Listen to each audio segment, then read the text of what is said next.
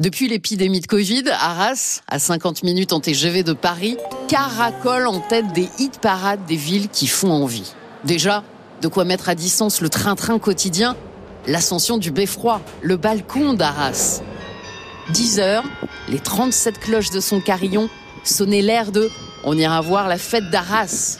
Et quelle vue La cathédrale, les vieux quartiers, la citadelle, décor début juillet du Main Square Festival, et les deux célèbres places d'Arras.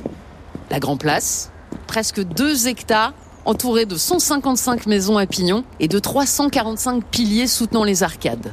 Du parvis, la rue de la Housse mène à la place des héros, mais les Arageois l'appellent encore la petite place.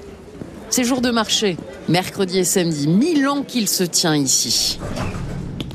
Après être remonté à 75 mètres de haut, me voilà sous terre, dans les Bauves, les entrailles de la ville. Ce sont des anciennes carrières de craie, véritable labyrinthe souterrain. Elles s'étalent sur une vingtaine de kilomètres.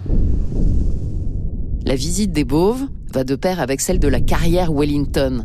J'enfile un casque, tel un soldat, et un ascenseur me mène 20 mètres plus bas, sous terre.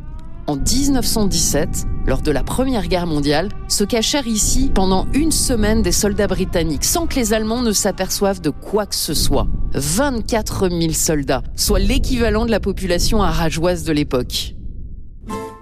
Comme moi, la capitale de l'Artois est gourmande. Passage obligé par la pâtisserie Thibault pour acheter des rats en chocolat. Arras et les rats, c'est une longue histoire. Un jeu de mots, évidemment déjà, mais qui remonte surtout à la guerre de 30 ans. Les troupes de Louis XIII s'emparèrent de la cité artésienne, alors espagnole, et découvrirent une inscription ironique laissée par les hispaniques. Quand les Français prendront Arras, les souris mangeront les chats. Les soldats répondirent sur le même ton en effaçant une seule lettre. Quand les Français rendront Arras, les souris mangeront les chats. C'est l'heure enfin d'un cornet de frites. On m'a conseillé la rue de la Taillerie en m'expliquant que plus la queue est longue, meilleure est la frite.